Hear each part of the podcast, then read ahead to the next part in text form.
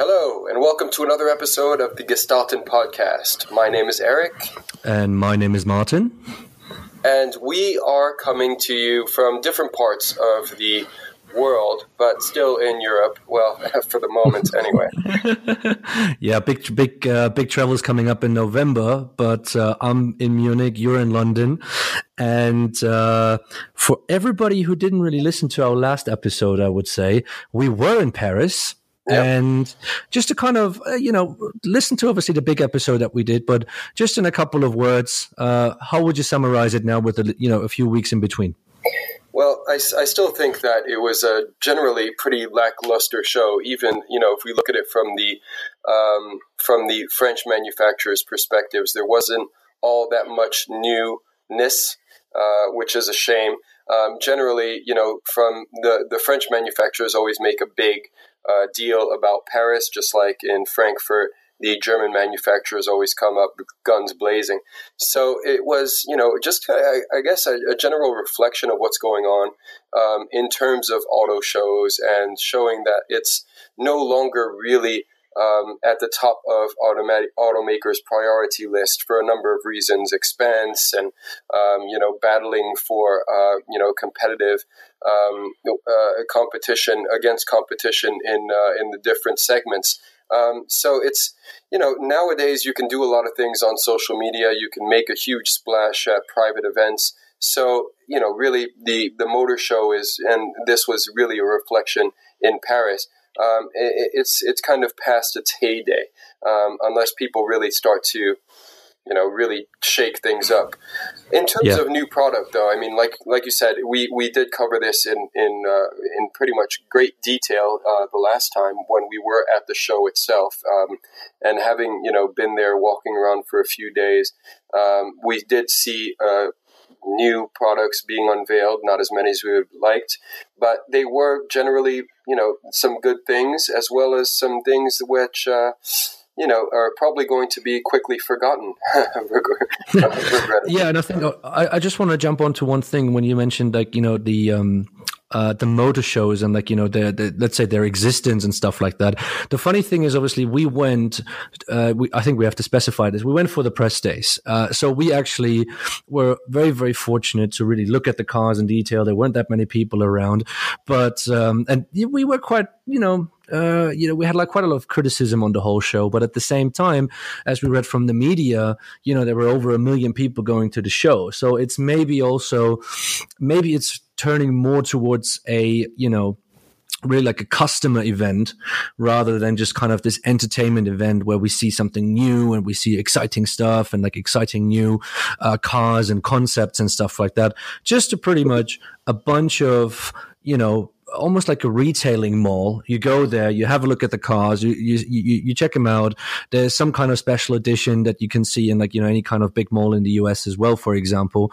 And, and then you go home again. So it becomes more this kind of, oh, you know, I have a look at what I like, what I maybe don't like. Um, and obviously for us, the excitement about the new cars, that has just gone away. And I think this was, uh, you know, what, what for me personally has come very, very much into play over the past couple of weeks was, that I just wasn't excited about it anymore. You know, it's just like, yeah, if I wanted to buy a car, this is a cool place because I can see all, you know, all the different ones. Um, but as someone who's very much invested in our little bubble of the car design world, uh, it was probably completely, you know, it, it, I don't want to say it was wasting time because we had a good time, we met a lot of people, you know, saw a lot of familiar faces, but um, it's not as exciting anymore, you know, in terms of new developments as uh, as it was a few uh, a few years ago and stuff like that. And I think this is a little bit of a takeaway is that we're going more towards this consumerism show or like even back to that and just like you know people choosing which kind of cars they like and admiring a little bit of those kind of concepts. But uh yeah more more about you know like yeah what kind of car do i want to buy rather than just just the, the pure admiring factor of everything yeah, you know, I, I, mean, I still I don't think that you can actually buy a car in Paris. Like Geneva, people go there and with their checkbooks. You know, that's a yeah. that's a show where people actually go there instead of going to the dealership. They can look at cars side by side, especially supercars, and and compare them and, and whip out their checkbooks and buy them on the spot. I don't know if that's the case in Paris. Um, what what generally disappointed me was you know there is a, a lack of investment. It seems um, from automakers and a lack of involvement as well from automakers. Um, so, you know, yeah. not only were there 14 manufacturers that should have been there, Opel should have been there, showing that new GTX experimental, in my view, um, they missed out. So, um, you know, Ford wasn't there. I mean, these are big players. So when you think that these guys aren't attending motor shows, the traditional motor shows anymore, um, instead Opel is making a huge splash in places like Instagram and stuff, like um, you know, showing off their new concepts. Um, it's it's definitely a change. Um, it's winds of change right now in terms of how uh, vehicles get promoted. Now, the other thing that struck me was the fact that you know the the show stands were nowhere near what they were in Frankfurt just a year ago. Um, you know, there was a, a, noticeable lack of investment, and it's uh, it's just a shame from that perspective. Um, you know, again, there was also, you know, from a design perspective, some new cars that were revealed that, you know, we spoke about, like BMW 3 Series, for example, which is a huge, um, you know, uh, a, a, mainstay for the brand, something that's been around for, you know, decades. That's been a very, very important car.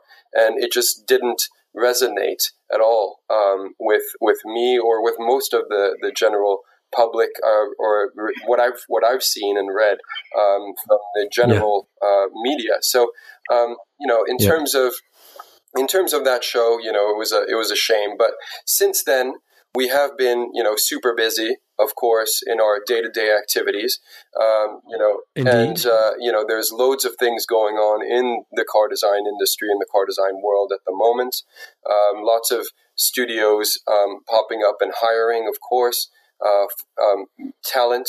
Um, now, it's it's interesting because you know there's a lot of Chinese car makers are opening studios outside of China, which we've also discussed in a previous podcast.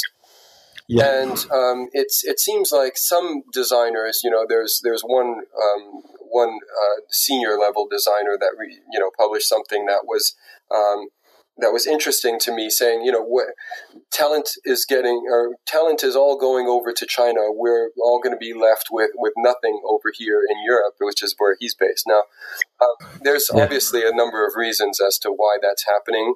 Um, you know, the Chinese are going after what it is that they want, uh, and they're putting together some offers where, you know, some people are really tempted by uh, financial gain in that regard. But also, um, you know, there is a large amount of opportunity going on in terms of nascent um, car companies, and indeed car companies that have existed for a good while by Chinese terms, and uh, that are seeking to reinvent themselves. And you know, if they come at it with uh, a different kind of viewpoint, I think there's a, a huge potential there for um, the Chinese to be leading. I mean, they've they've, they've just they've been leapfrogging in terms of um, all sorts of aspects of the automotive industry, uh, all sorts of aspects of production. I mean, the the Chinese have really become a force. Um, from you know from yeah. an automotive industry perspective, and in a very short time, and they keep doing that.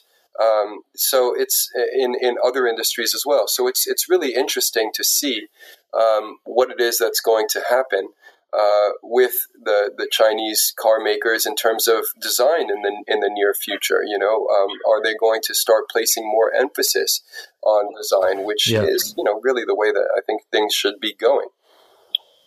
Yeah, and also, I mean, you know, it was really interesting to see, and you know, coming back a little bit to the Paris topic, but really moving moving a little bit forward to that. And we had GAC at the Paris Motor Show, and they were pretty much surrounded by uh, Mercedes and BMW. Yeah, they were so in the same hall. Um, but we, it was actually really really funny to see because the the quality of the Chinese cars, or at least the cars that GAC showed, were nowhere near a BMW or a Mercedes. And I think it was really, really good for GAC to be part of that kind of group of, of, of, of, companies because in terms of reputation and stuff like that, it's of course a very, very good kind of a situation. But if we really looked into the gaps and stuff like that, that, you know, that, that, that, that are between the fenders and the doors and all these kind of things, you know, we were playing around a little bit with that. And sometimes we were almost like able to put a hand in there. Um, so, I do very, very much agree in terms of all these, you know, design moves and new studios and stuff like that. Um, but also, if you want to compete with those kind of cars, and you know, like we saw like the Silver Arrow, which was you know plain perfect in terms of what you know Mercedes could have done as a show car. There was there was nothing wrong with that model. You know, it was literally absolutely perfect. They had the the EQC there, which is obviously production car and stuff like that. But compared to the Chinese and GAC in that particular, and I don't want to criticize them too much, but you know, if you want to go in between those kind of guys, you're going to be compared on the premium level. They just didn't keep up you know, quite forwardly uh, speaking in that sense. So that's the interesting point because I think we have to see like China in China is a, a different kind of level. China compared to European companies, um, uh, you know, let's say American companies, probably the only one who can really compete at the moment, from my perspective, is Geely uh, in that regards. The rest still need to keep up, and we saw that to a certain degree in Paris as well. Um, but you know, they are hiring, as you've mentioned. There's a lot of you know movement in there with all those companies, but um, it, it you know they're not 100 percent ready yet to compete with really the big dogs when it comes to uh, premium level. I think when it comes to mid sector, that's absolutely fine, but uh, premium not quite there yet. Going to be interesting to see how this is going to develop. But um, I want to, I want to, I want to do mm-hmm. just something very, very quickly because obviously, you know, I don't want to miss out on one of our favorite kind of parts of the show, which is always about talking about the new cars. And we will come back to the ideas of designers a little bit later on with a different topic, but um, not really much to discuss after the Paris show, but we need to discuss the BMW X5 and we need to discuss the BMW X7. Um, because it is another BMW. We were extremely, you know, we were hard critics on that one quite recently, and we said there were probably a few problems going on at BMW. But what what what do we think about them um, at this moment in time? Well, you know, I mean, I generally I'm not a big fan of SUVs. So you've just listed two SUVs, and that unfortunately is the way that the entire car market seems to be going. People, car buyers, are generally um, really enamored by the Perhaps it's the practicality aspect, the fact that you sit up higher. I mean, there's a number of attributes to SUVs which make them attractive to individual buyers. Um, personally, from a design perspective, you know, the X5 hasn't changed all that much. Um, I would say, from the predecessor. Now, where it's changed the most is in the front face and its rear. Um, and the rear treatment is not particularly appealing to me. I, I, I, see a lot of automakers now going to these really long um, you know, stretched out lamps in order to really just make the uh, the car appear wider and lower. It, it decreases the kind of visual height of the vehicle. Um, but but the thing is, for me, there's now this car is it's it's important to note that every BMW also kind of not only does it get a little bit bigger, but it also gains vast amounts of technology. And that's the way that things are going these days. It's technology, technology, technology. So, in terms of technology, if we just look at, for example, the headlamps, which have been in their, you know, um, in their treatment changed also from what was, you know, really uh, a very identifiable character, the, the double round headlamps of BMW. They've kind of morphed into something different. Um, and they're also like really embedded with technology. So with that technology, you could actually make the headlamps smaller. You could make the tail lamp smaller. And to me, proportionally, that would work a lot better. The technology's there. We will see it happen. Um, I always think that if the if the headlamps are actually smaller than the wheels, the car tends to look better. Um, and I don't I don't know you know yeah. if, if, I'm if I'm uh, kind of unique in that in that thought. But um, I, I think there people aren't or companies rather aren't taking advantage of the technology that's there. They're just putting it on the vehicle but not in applications which i deem to be forward thinking um, and that you know kind of uh, from an exterior design perspective kind of lets me down a little bit. Interior wise of course you know there's lots to like on this new um, on this new x5 um, mainly because you know it's got all of these screens, you know, and screen, screen, screens, and um, everything digital, you know, and it's, um, I mean, it's it's a nice evolution, I would say, of what it was that uh, the the X5 was and is becoming. Um, but again, you know, I just can't get past certain aspects of the vehicle. Uh, it's a shame, um, and I'm sure it will be a success just because the X5 always has been. Um, it's a brilliant car to drive. So, yeah. Um, you know, it, it's. I'm sure it will find buyers um, that are interested in again owning an SUV, owning something that is, um, you know, kind of. Uh, gives them that kind of sense of security and that authority. I mean, I, I, do like the way that the IP is tiered up. I like the way that the you know, BMW has this kind of angular treatment for the air vents in the front, which is, you know, always kind of canted a little bit towards the driver and giving them that kind of um, driver centric uh, authority and appeal. Um, and it's also got some, some neat uh, bits uh, along with uh, you know the color and trim, some of the materials that are being used also um, are, are, are interesting. Um, but you know it's uh, I don't know. I'm not a big fan of SUVs, and uh, regardless of their practicality, I just um, I'm kind of tired of the whole uh, the whole SUV thing.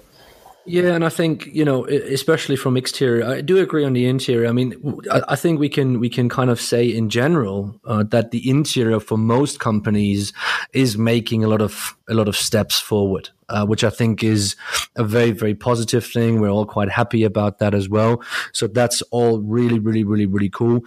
My main problem about BMW at the moment with the X5 and the X7 is just it, there's nothing that makes it recognizably a BMW especially from the side view. You know, if you see that, it's like, well, it could be any kind of car. There's nothing that is specifically BMW. Um, you know, I'm kind of okay with the rear. I can live with that. I don't necessarily like it, but I'm not angry with it. But it's just that also, like, you know, they're making the grill bigger and bigger and bigger. And you know, I, I, remember when we were talking about the Aston Martin DBS, the new one, and I was like, man, this is like a whale shark. You know, this is like, it seems like it's it's it's it wants to eat you, uh, pretty much. And it's the same thing like with BMW. It's just like, what do you want to do with like you know those big kidneys nowadays? You know, they're they have become this kind of graphic element that is just too much for me personally, and and and and this is just what makes you know the thing for me not really attractive uh, in that sense. Interior different level, um, but like I said, there's nothing recognizable about this car anymore. Obviously, like with the kidneys, it's a little bit an exception. That's the BMW face, but uh, if I see it from the side, man, it could be anything, you know. And coming back, obviously, then to the Chinese guys, this is what the Chinese guys are doing really, really well nowadays. Is you know the quality is okay, uh, it's not great, cannot compete with anything like BMW, but you know some of them are really recognizable recognizable. Um, and you know, I'm I'm a little bit worried at the moment. I'm not going to lie. The BMW cannot keep that up, and they're just going to um, you know be the you know average kind of car that nobody can differentiate anymore. So uh, let's hope this is not going to happen. Uh, from that perspective, but I would like to actually move on uh, from you know us bashing BMW almost yeah. every every uh, every single episode. Uh, you know. I mean, if there is if there is one nice thing that we can say about the X7, I think um, you know it stays very close to the concept which was done. Um, what do we see back in 2017? Um, a uh, you know the the what was it called? The i x i performance rather concept yeah. of uh, X7 i performance. So um, I think you know from from where it was, um, you know, to where it's gotten, I, I do give uh, BMW some credit. Um, you know, and and again, you know, BMW has kind of been doing this for a little while now, where you know they don't show vehicles like concept cars that aren't going to translate into reality. You're never really left yeah. all that much thinking if it is a, a, pure like concept blue sky thing, they call them visions. Um, otherwise, yeah. they don't call them uh, concepts. The concepts are really something that's kind of uh, you know inches away from production. So that's that's kind of good. Um, yeah. The visions is something that you know is is obviously uh, eye catching. It's good to see what designers are thinking about in respective companies.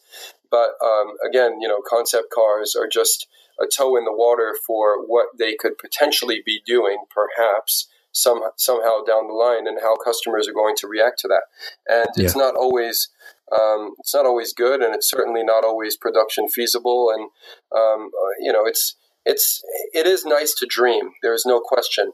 Um, so, it, but it's also nice to to see things that are going to translate into a, a, production reality. So from that perspective, you know, BMW does a good job. But again, they can't yeah. show all their cards, right? Of course. But um, you're talking about something very interesting here. We're talking about concept to production, and we actually decided we wanted to talk about something that um, we are quite passionate about. Uh, we do, to a certain kind of degree, disagree about as well. And um, we went to the Paris, you know, uh, the Paris Motor Show Designers Night, and we had actually um, a lot of people coming up to us, and we first of all want to say thank you uh, for all the positive comments on the uh, on the on the podcast, and that so many people like it. We also obviously want to say a quick thank you for you know the people who organized the the designers night was a really really fun event. And uh, we, we got to you know meet a lot, of people that we knew already some people that we didn't know. But we had a couple of dis- discussions actually about design schools and about portfolios and about you know being a student. What is it that you you know what, what are you expected to do as a student? And you know what is it that you're expected to know and you, you to be able to do when you when you finish you know university and actually go into a job? So the idea was we're just going to talk a little bit about design schools. We're going to talk a little bit about you know some really cool things. We're going to talk about some criticism that comes out of the real world um, that are you know very very often not really taught or talked about in the schools, and um, try to give some kind of tips to maybe you know some of the students uh, listening to this podcast, and obviously for everybody who's uh, who's not a student anymore, who might you know grow outgrown the university system already, uh, to also kind of give us a little bit of feedback if you think in a very very similar kind of way, but so let's jump right into it. Eric, you go to a lot of those, you know, graduate shows and like, you know, you, you know, a lot of the professors, you know, a lot of the schools and stuff like that. Um, what do you feel about, you know, let's say in particular transportation design schools at the moment? What, what is, what is your personal feeling? Uh, wh- where is the world of, uh, of university teaching when it comes to transportation design going? Well, yes, I, I do. I do definitely go to a lot of design shows, a lot of degree shows. And, you know, I mean, from generally speaking, you know, there are some schools that are just, you know, head and shoulders above above the rest.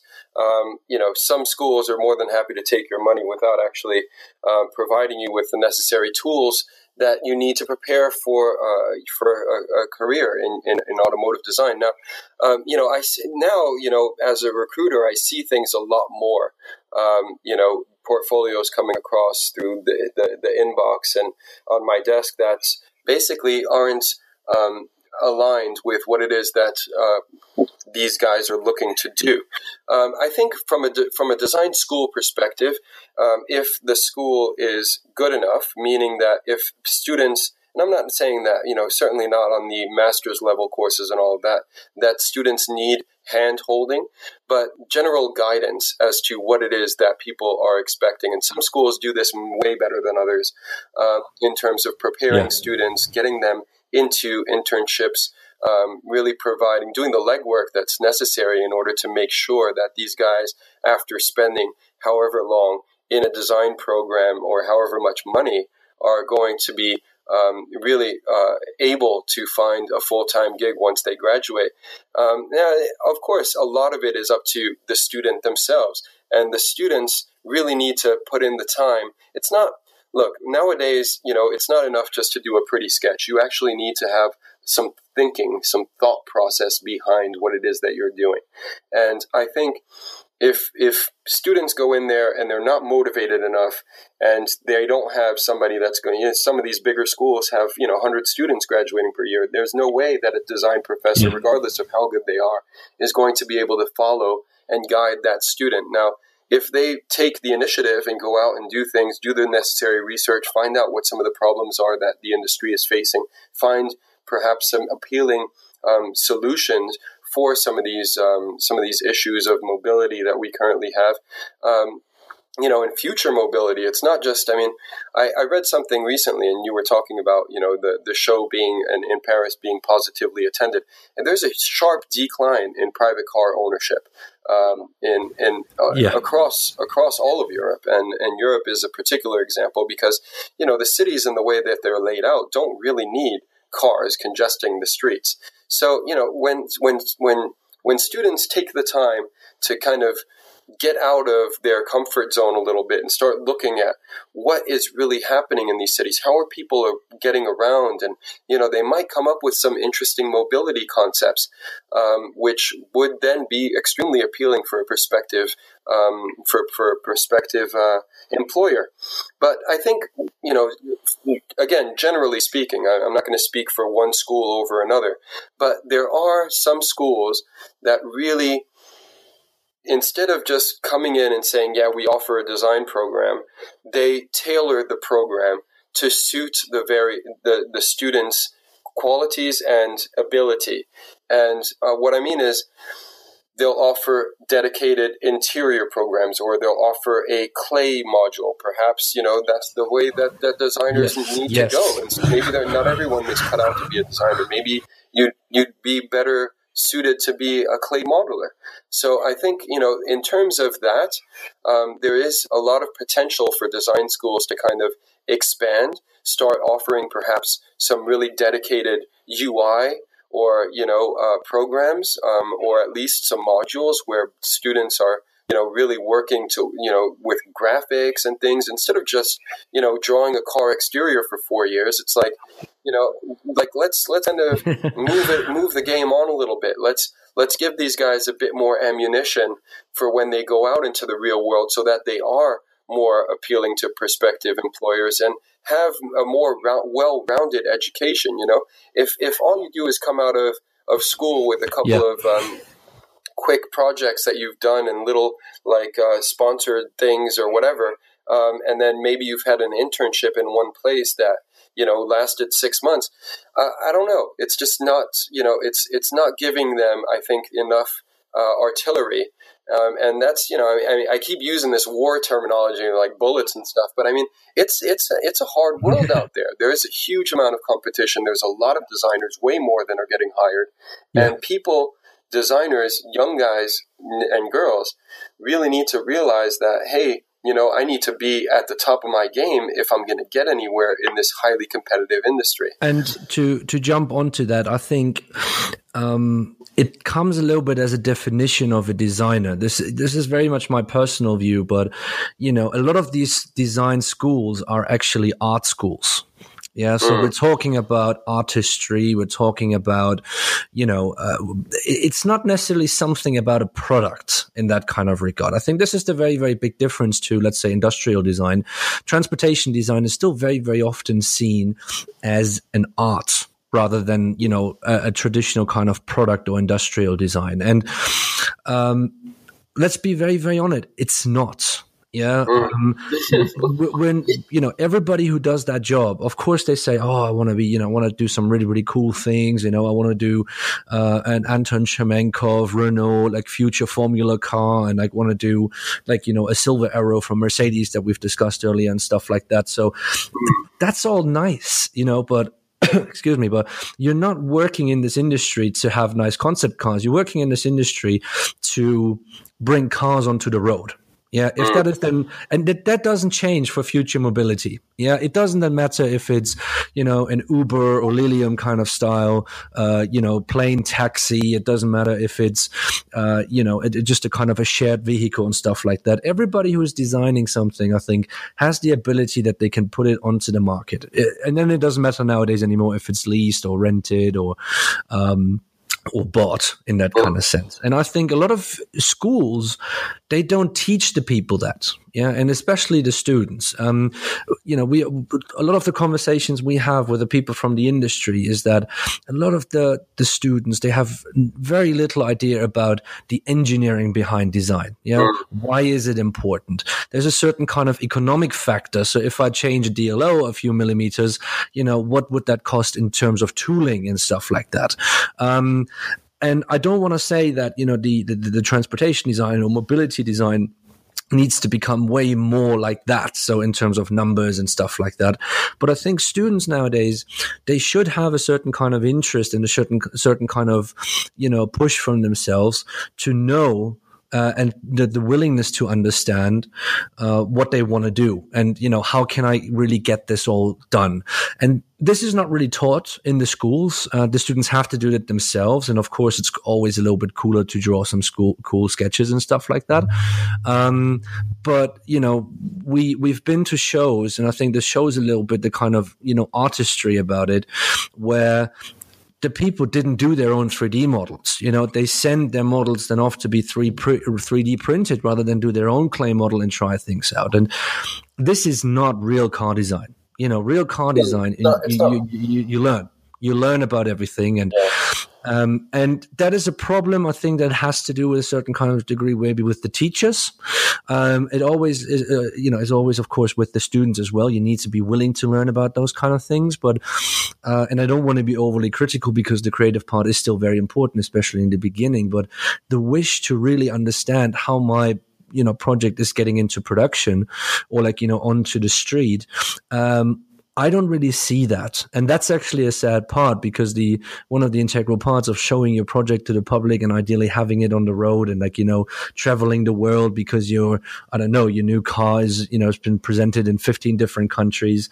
Um, that should be the goal. You know, that's how you get like, you know, the kind of credibility, not just because you do a nice little show car, uh, that, you know, people will forget about in two weeks time. Yeah. Well, I mean, you know, I, I think ultimately, to, to go back to what you were saying earlier, in terms of the uh, the designers that choose to send their uh, their models off. Now, a lot of the time, you know, the professors will tell students it doesn't matter if you're doing a model or not. Um, sometimes they want designers to do you know the students to do a, a, a, scale model for their projects and in some schools you know the the student would have interns, say at Mercedes Benz, and then Mercedes will spend a bunch of money to do their model, and sure. the guy will sure. not have gone to Mercedes, and therefore we won't have the two thousand dollar model on show. So it's you know there's there's there's there's bits there. Now I think you know in terms of sh- you know doing all of the data um, and then shipping all of that over to uh, to some guy in China who's going to do your model is shortchanging you in the long run. Because, you know, as you mentioned, it's not just about doing a pretty sketch. It's not just about art. It's about working with other members of a vast team that are going to come together and put together a, a, a vehicle, right? So you need to work with alias modelers. You need to work with engineers in some respects if you're going into production. Now, it, it, you know, maybe a junior designer isn't going to do that. They'll learn a lot um, on the job, of course. But I think it would give certain design, and, and some schools do this, um, you know, package, for example, you know, learn, uh, uh, have a few more kind of alias or VRED courses or something um, where, you know, designers are actually really learning the tools that they're going to be needing um, when they're when yeah. they're in this studio. Um, so they have a leg up a little bit on, you know, they're not starting from scratch. They need to know a little bit more about the process, I think.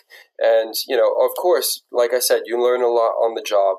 But um, for for when you when you send, a, for example, a clay model off, one you're losing about a month or more more, you know, two months of of actual designing because you have to get all of that data in, in, in ready uh, in order to ship it out um, and then get it shipped back as a final uh, model that you can display.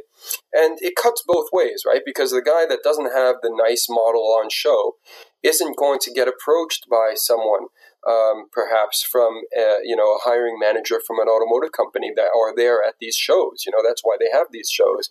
Um, so so designers can you know uh, that are employed at these companies, hiring managers can come in and take a look at what the students have done. But at the same time, if it isn't their work, is that really their work? So it's like you know I, I have issues also with collaborative problems uh, projects rather that creates yeah. a lot of problems yeah. because you can of course, you will have to collaborate with other designers. It's not going to be just you. It's never just you.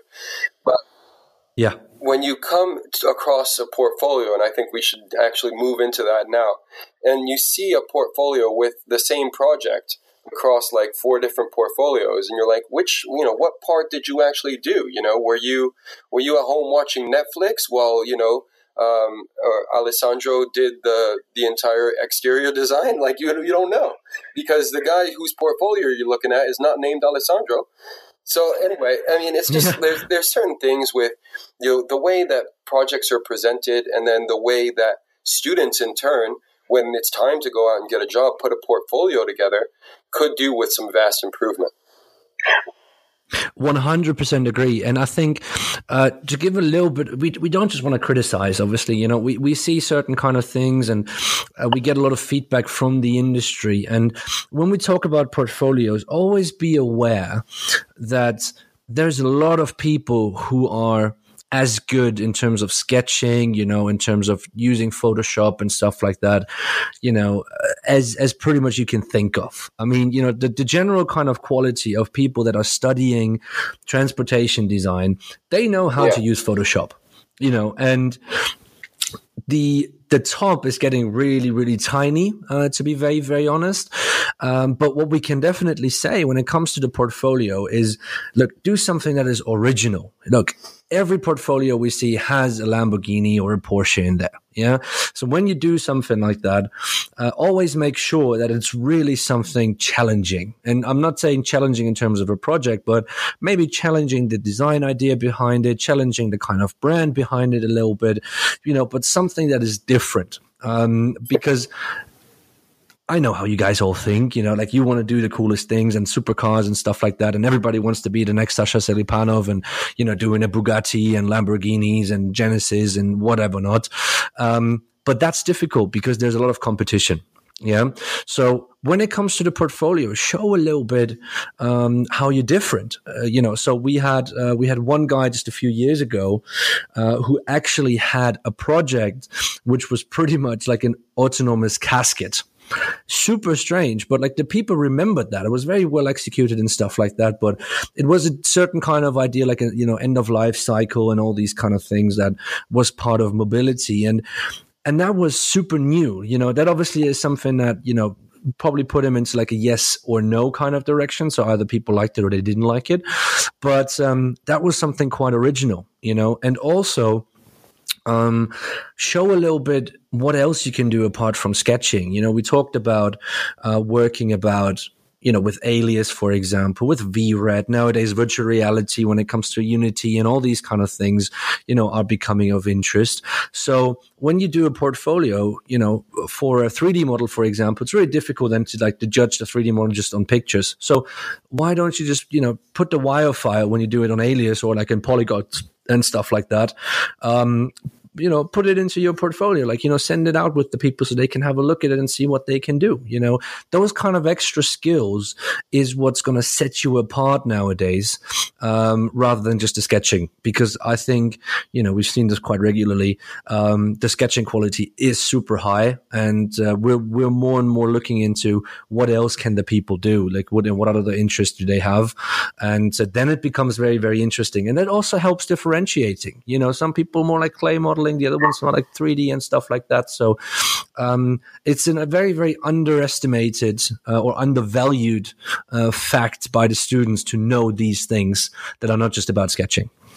Yeah, I mean the thing is, it's not it's not solely reserved to students. I mean, you know, other there are some people in the industry that just don't know how to build a, a, a, portfolio that's going to really strike a chord, which is which is strange. You know, I've always I, have always found that a bit strange. Like, this is your career, this is what you do. And again, I don't want to sound overly negative, right? Because um, there are certain things that, you know, you're working in an industry, but you're not used to, you know, perhaps showcasing your work. But as a visual person, it's always kind of, uh, as a side note, it's always been really interesting to me to find designers that can't take a photograph. It's like, how do you not know how, you know, you're working with how things are perceived and the look of, of something um, you know, every day. Uh, you know, to me, that makes no sense. Anyway, um, sorry about that slight deviation. that's all right. That's all right. I, think, I think ultimately, um, in order, you, you're you're you're right in what you say. You know, it's portfolios ultimately, you know, are an ideas showcase. So to me, a strong portfolio, if you're going to choose to show something that is based on an existing brand, then be on brand. You know, obviously, no one wants to see something that is going to be able to be produced in a year's time. I always tell designers this. They want to see, they know what, what they're going to be doing for the next five years down the line they don't want to see something that you know is uh, is is is current, but they're looking for long term vision. Um, you know, do you have the stamina to? Because when they hire you, you know, you're going to be a junior designer for a little while, working on wheels yeah. and whatever. Yeah. You know, it's like in the future, are they going? Are you still going to be able to generate ideas um, five, ten years down the line? You know, that's what they these hiring managers want to see. These that's what these companies want to see. So, you know, another thing is in terms of like creating a portfolio, you know, of course you want to show your ability. Of course you want to show that you're well versed. Of course you want to show that you can, you know, do Photoshop or whatever, this, that, and the other. But at the same time, you should be on topic. That is yes. my biggest, um, my biggest uh, issue is seeing design, you know, portfolios that come across loaded with like exterior designs and product work. And then they're like, I want to be an interior designer. Well, where are your interior designs? um, that that is you know something that I just so it, it's important that if you're going after a certain position and a certain role to showcase just how good you are at that particular bit. Of course, you can show you know a, a watch design if that's something that you've done of course, if, if you know you've done a couple of interior projects on intern or exterior projects on internship, throw that in. But it shouldn't be the priority. If your priority is finding an interior design job, then you need to be top notch with that interior proposal. Uh, exactly. And just to add to that, you know, I know it's a little bit of extra work, but if you're not sure what you want to do, do two portfolios. Right. Yes. You know, do one which is interior based, do one which is exterior based, and then you know send out both. Uh, but make sure that you show like you know they are they are different in that kind of sense. And I think. Uh, I would definitely recommend more interior because it's unfortunately still the case that there's you know not a lot of students or like fewer students, way fewer students actually than uh, exterior guys or exterior students are interested in in interiors. And let me tell you one thing: if you want to have a job or if you want to increase your chances of getting a job, do interiors. Yes. Yeah, because the guys that are just incredibly good on exteriors are very very few and they will take up the jobs. Because you know from a from a project perspective from our from from our experience you don't need a lot of exterior mm-hmm. designers. Yeah you can do a full exterior with let's say three designers if you need to yeah. So even if you go to big kind of, you know, let's say BMWs, Mercedes, and stuff like that, they have hundreds of designers. They still do smaller cars, like you know, cars with small teams, yeah, especially on exterior. Um, exactly, but like you know, still, it's like per car, you don't need mm-hmm. that many people. Uh, in terms of the pure creative process, I'm not talking about the process yeah. of building a car, but the pure creative process of an exterior. Um, and on the other hand, because of all, you know, the details that are becoming more and more important, the interior or even exterior details are becoming much, much, much more important in the whole process. So, you know, if, if you really want to make sure, you know, you, you, you really get into your passion, which is then transportation design, you know, have an idea what the market wants from you you know, if you're super passionate about exteriors, but you can't keep up with the big guys, why don't you just do something else? Like, you know, the, the passion of staying within the industry is probably bigger than just the passion for exterior.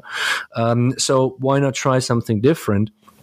And one thing that you mentioned earlier with the photos, I wanted to bring up quickly because one thing that we can very, very often see, and this is then, you know, very much hand in hand with the understanding of uh, a clay model or even like a 3D model with Alias in particular, is mm. perspective. Yeah. So we have a three quarter, you have the front view, the rear view, the side view, everything, you know, front, back, three quarter, whatever you want it, want it to be. Make sure you mm. learn perspectives you know and that's one of the hardest thing you can do but it's really really easy to have a car look nice from a front view from a three quarter front view and stuff like that. But make sure you exactly know um, what um, you know what you wanted to show and that it is c- consistent. Um, we've you know we, have spoken about Sasha Selipanov a few times but he's a perfect example for that. He you know models pretty much his designs all by himself and he then decides based on the 3d model most of the time does this work or does it not work? You know, because it's a coherent picture of what he has in his mind. And I think this helps a lot. It helps a lot about the idea of, um, of, uh, of, of, of, of, perspective as well, and to make sure that the whole idea is working and not just the front or not just the rear or not just the side view. Because in the end, the ideal point is in terms of exterior, you want to do an, you know, a full car. And in terms of interior, yeah, a dashboard is very nice, but you also think about, you know, the center console, about the seats and stuff like that as well. So, um, it's it's always about a learning process you know read books like speak to you know talk to people um, about their experiences you know like make sure that you're always open up um, to to to to learn about the whole thing. And obviously keep on sketching keep on sketching but always get feedback as well. Get feedback from not just your fellow students or your teachers and stuff like that that know you very very well you know because on behance and all these kind of things nowadays get your feedback. Even if it's negative and negative feedback will help you as much as a positive one to get better. Yeah. Don't be afraid of that. That's very, very important, I think. And, um, and uh, yeah that's uh, you know i don't want to rant or anything like that but i you know it, always keep on going always keep on going. That's like those kind of best people talent is the one thing but if you're persistent you know the persistence of of, of you really willing to go to the next level is uh, will always be you know a very very important point. Yeah. I mean that's the thing. It's like some of these really really talented guys are not extroverts you know they're not uh, out there um, showcasing their work on things like behance for example or on social media i mean actually I've heard some design school that, that really dissuade designers from showing their work on social media because of the fear that their ideas may get poached by someone else. Um, now, you know, it's it's possible. Yes, I mean anything's possible.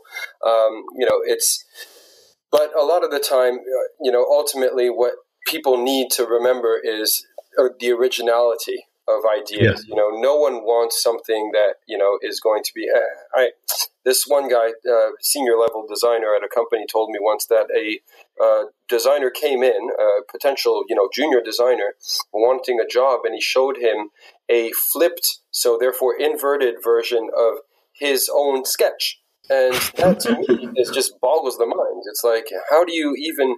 So, um, yeah, some. So you've got some guys that aren't very talented but have a lot of balls, or you've got other guys that are you know introverted and super talented whose work you'll never see. Yeah. Um, there's there's a fine balance, but in terms of you know showcasing your work, yes, it is important to get feedback. If you know of some people that you can contact that are actually working designers that can give you some criticism.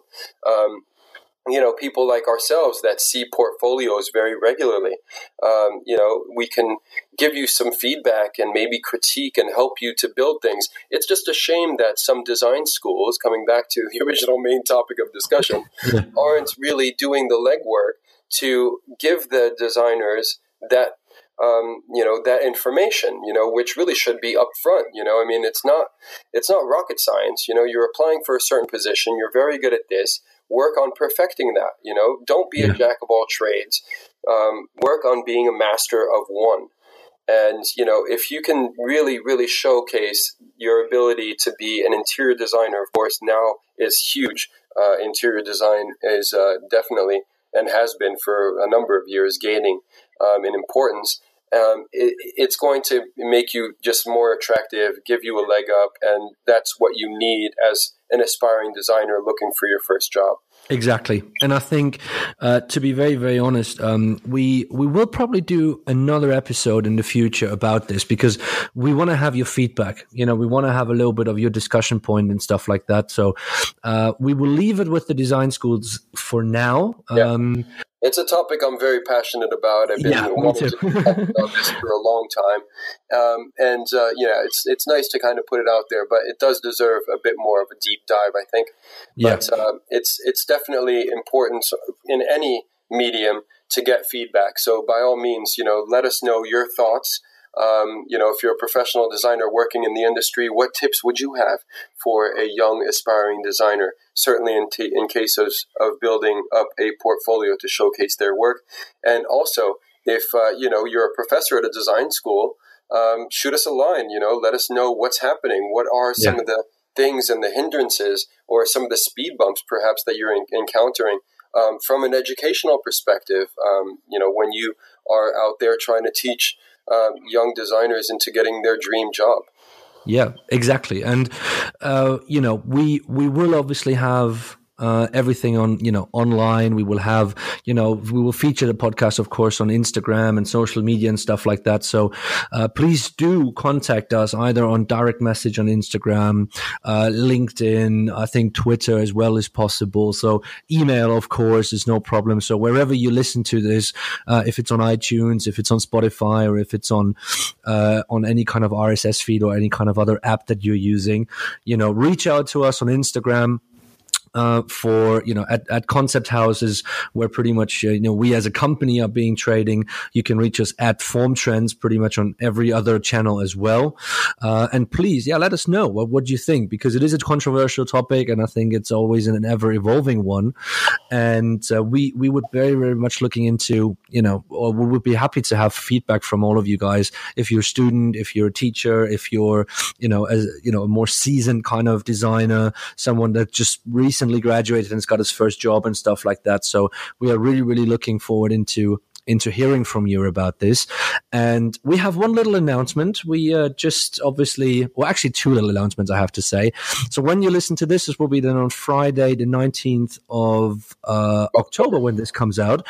Uh, we want to make sure that, you know, check out our charity auction for the lovely German charity called Herzenswünsche EV, which uh, are pretty much doing like, you know, uh, you know, a Make a Wish Foundation pretty much. Um, we have a couple of pictures and posters of the uh, Genesis Essentia, which have been signed by Sasha Selipanov and his whole team. Uh, it's all for a good cause. So, you know, do bid on that one. Uh, it, you know, goes to the kids. So that's always really, really good with that one. Uh, and also, uh, we will be, or actually, you know, at that point in time when you listen to this, we already have, we'll record a special edition of the Gestalten podcast, which will be about VR, uh, virtual reality within the design departments. So, you know, how it is used, why it is used, what are the pros, what are the cons, and stuff like that. And we will be having uh, Quirin Friedel, who is actually running the visualization department at Byton here in Munich with us to give us a little bit of an insight on this one. So, uh, some cool things coming up. It's probably going to take us about a week to get this all sorted out, yeah. but, um, you know, we. Sorry, I'm out on that one. yeah, that's fine, Eric. Don't worry about it. Quirin's going to be here for, uh, you know, in person, but, uh, you know, let us, let us know if you have more topics like that because a lot of people came up to us and said, like, oh, you know, VR, can you talk about that? We was like, yeah, cool, let's do it. We have some other plans, uh, you know, uh, that we will bring in. Yeah, yeah, we'll have some more special guests on in the future. Talk about different aspects exactly. of design as but, well. But uh, if you ever have any kind of wishes or you know any kind of topics that you want us to talk about desperately, uh, we are always open for suggestions. Uh, of course, we have a bunch of things that we want to talk about in the future, anyways. But uh, let us know, interact with us on on the various media channels, and with that, my dear friend Eric, I would say we're pretty much done, to be very honest. I, I think so. Yeah, you covered pretty much everything. I mean, uh, you know, you guys know how to get in touch with us. By all means, don't be shy. Reach out, drop us a line on various accounts and profiles, and um, just yeah, let us know if you guys are interested in us covering something else or different topics that you may want to listen to and hear about. Um, you know, we're always open to suggestions. Um, and yeah, looking forward to this VR special that Martin is going to be doing. And um, yeah, we, I guess that's about it. You know, we don't have anything else to add. So Nope. Just just one more thing uh, before before we forget it. Um, do follow us on Instagram in particular uh, for uh, you know at Concept House because you will see the latest jobs that we have over there as well. Mm. So um, we still have a bunch of things uh, in in the pipeline for especially interior guys. We have even a couple of chief design positions for exterior and interior. So um, exciting, exciting. So follow us there uh, and on LinkedIn as well for you know all this kind of new stuff because you know maybe there might even be something for you young listeners out there that you know that are students uh, and are graduating quite soon. Who knows? Mm. Absolutely, absolutely. But yeah, so on that note, we're done on that note, we're done for the thanks day. Thanks again for joining uh, us, guys, and we will see thanks you a lot on the next one. Take care. Bye. Bye-bye.